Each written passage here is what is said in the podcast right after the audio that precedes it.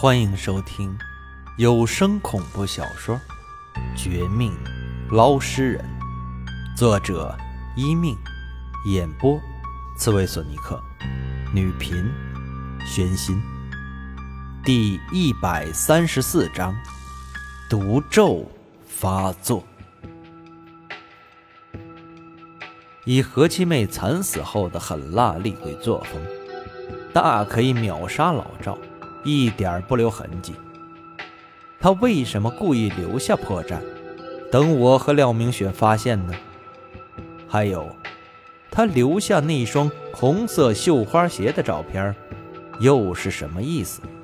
莫非这女孩并不是我们一开始以为那样，打算专门对付我，而是故意吸引我上路，然后借我之手除掉杀她的人？可他自己为什么不亲自报仇？眼看着老赵被超度，现场没别的线索可搜集，我心下虽然还有诸多疑惑，但也不想天亮后被人发现乱葬岗附近挖坟，被人当作疯子。再说了，我和廖明雪辛苦一晚上，受伤又疲惫，实在不适合继续停留这地方。于是，这就和他启程，回到市区，到我家暂时休息。这期间，廖明雪自顾自进了他的卧室，十分大方地倒腾了几下，还给我做了一碗西红柿鸡蛋面。吃下后，我俩都恢复不少体力。他接着就进屋打坐，调息起来。而门外的我，却还是不放心何七妹这事儿，因此，一边将装着何七妹人头的红绳甩到一个黑狗血的桶里，还跟他借了几张冰封符，将他暂时封印；另一边，也多次给老宋家里人打电话，询问有关他们后院的情况。何七妹人头自离开老赵棺材后。一点没有出事儿，甚至居然没有半点反抗。虽说上面没有他的阴魂附体，可头一次见到这么听话的尸体头部，多少让我有些惊讶。而老宋家打过来的消息就没有这么妙了。本来呀，我跟他们询问，只是例行的习惯。也不太觉得这几个普通人能发现什么异常，但不想，从老宋家人那边传来了一个令我浑身一震的新事情。王大师，你说的那个什么尸体没看到啊？可能已经被你们顺便超度了吧？倒是那个什么人头，没见到人影，但留下了一些血迹，吓得我们家好几天土狗都不敢靠近。我家小孩子一晚上都在噩梦哭呢。您老人家说的真准，我们家的风水果然不对劲儿。大师，您什么时候有空来帮我们破解一下吧？我们一家老小可不想和老宋一样出事儿。我们几个大人无所谓，可宋小兵才三岁啊，是我们家这一代独苗。绝不可以出事儿的，求求您了，条件您随便开。听到手机另一头老宋家人的哭哭啼啼，我心里有些歉疚。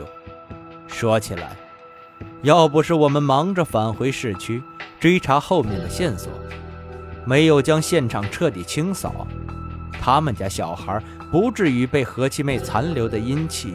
吓得噩梦不断，哭泣不停的，什么条件之类，哪儿有勇气开？倒不如趁着廖明雪还在睡觉，何七妹暂时没闹事我自己回老宋家一趟，不就一点阴气残余吗？弄点黑狗血加柴火，狠狠烧一次就好了。总不能让他们白白叫我一句王大师。心下如此一想。我不再耽误，马上电话上安慰老宋的女儿，跟他们约好时间。等今天中午阳气最浓时，开始烧那个大坑。同时，也让他们赶紧撤离老家，带着小孩到邻居家等我。至于回报之类，一口回绝。听我这一说呀，刚才还各种哭泣恳求的老宋家人，顿时欣喜如狂，对我各种感激。等我马不停蹄赶过去时，这家子更是客气尊重到了极致。紧接着，接下来一个小时，在老宋家人的帮忙之下，我轻松找到了一堆干枯的柳树枝，几根至阳的柏树枝，外加他们家一条黑狗被杀掉后，混合几只新鲜的大公鸡血，一起将那个大坑里残留的血迹点燃。黑烟滚滚，先是一阵刺鼻的辛辣味，随后却因为何七妹残存的阴气之血被燃烧起来，气味变得腐臭不堪。老宋家人得了我的警告，早早退后到老家之外数十米，却也能闻到一点点可怕又恶臭的气味。身为亲自点火的我，更是早就将准备好的口罩戴上。好不容易等这阵恶臭气过去，火苗熄灭，上前一瞧，坑里再没有半点残存的阴气，顿时放下心来。王大师啊，辛苦您了！我们附近能有您这样的朋友，真好。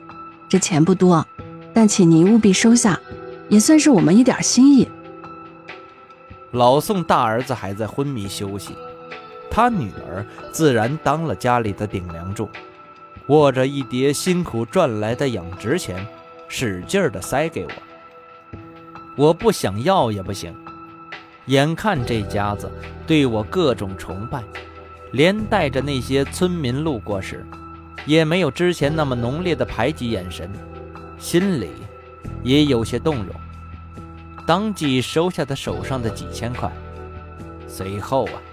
又嘱咐他们最好搬家，以防万一。至于他哥哥，也就是老宋的大儿子，虽然之前被老宋附体，差点弄出人命，但目前没有大碍，只需要多休息几天即可。说完这些，我又接到廖明雪电话，说她醒来正找我准备新的黑狗血和红蛇等等，便不再停留。就此告辞而去。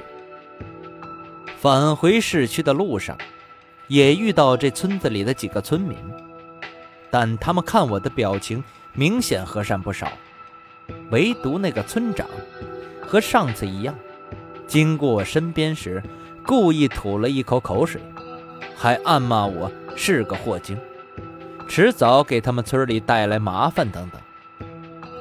我当然不计较他的无知。但几次都被人这么说，心里还是有些不满的。而不满之余，也隐隐感觉自己似乎忽略了某些方面的情况，没有理由见我帮了老宋家人还这样挤兑我的。除非这村里真有什么邪事儿，是外人带进去的那种。可那会是什么呢？想来。应该不是和老宋有关，不然的话，他们早就将老宋大儿子和二女儿等人轰走。可不是这个，又是什么？哎呦，我的头怎么突然痛起来了？感觉浑身一阵虚弱，好像三魂七魄少了一魂一魄似的。这地方真奇怪，还是赶紧回家再说。还没想透彻的我。呼的一阵剧烈头晕头痛，顾不得分析村长的眼神，立马回到省道打车回家。本想着洗个热水脸，再吃点东西，就可以没事儿。不想头疼没有减少，反而更加剧烈。最后啊，在我有些无能为力之时，廖明雪主动帮我把脉。又听了我的心跳，几秒钟，一向沉稳智慧的他，竟满脸惨白，像是见到鬼。我问他怎么了，廖明雪先是一阵沉默，随后指着我肩膀上的空气说：“王亲，恐怕是你的阴魄三宅发作，毒咒开始攻心，还有……”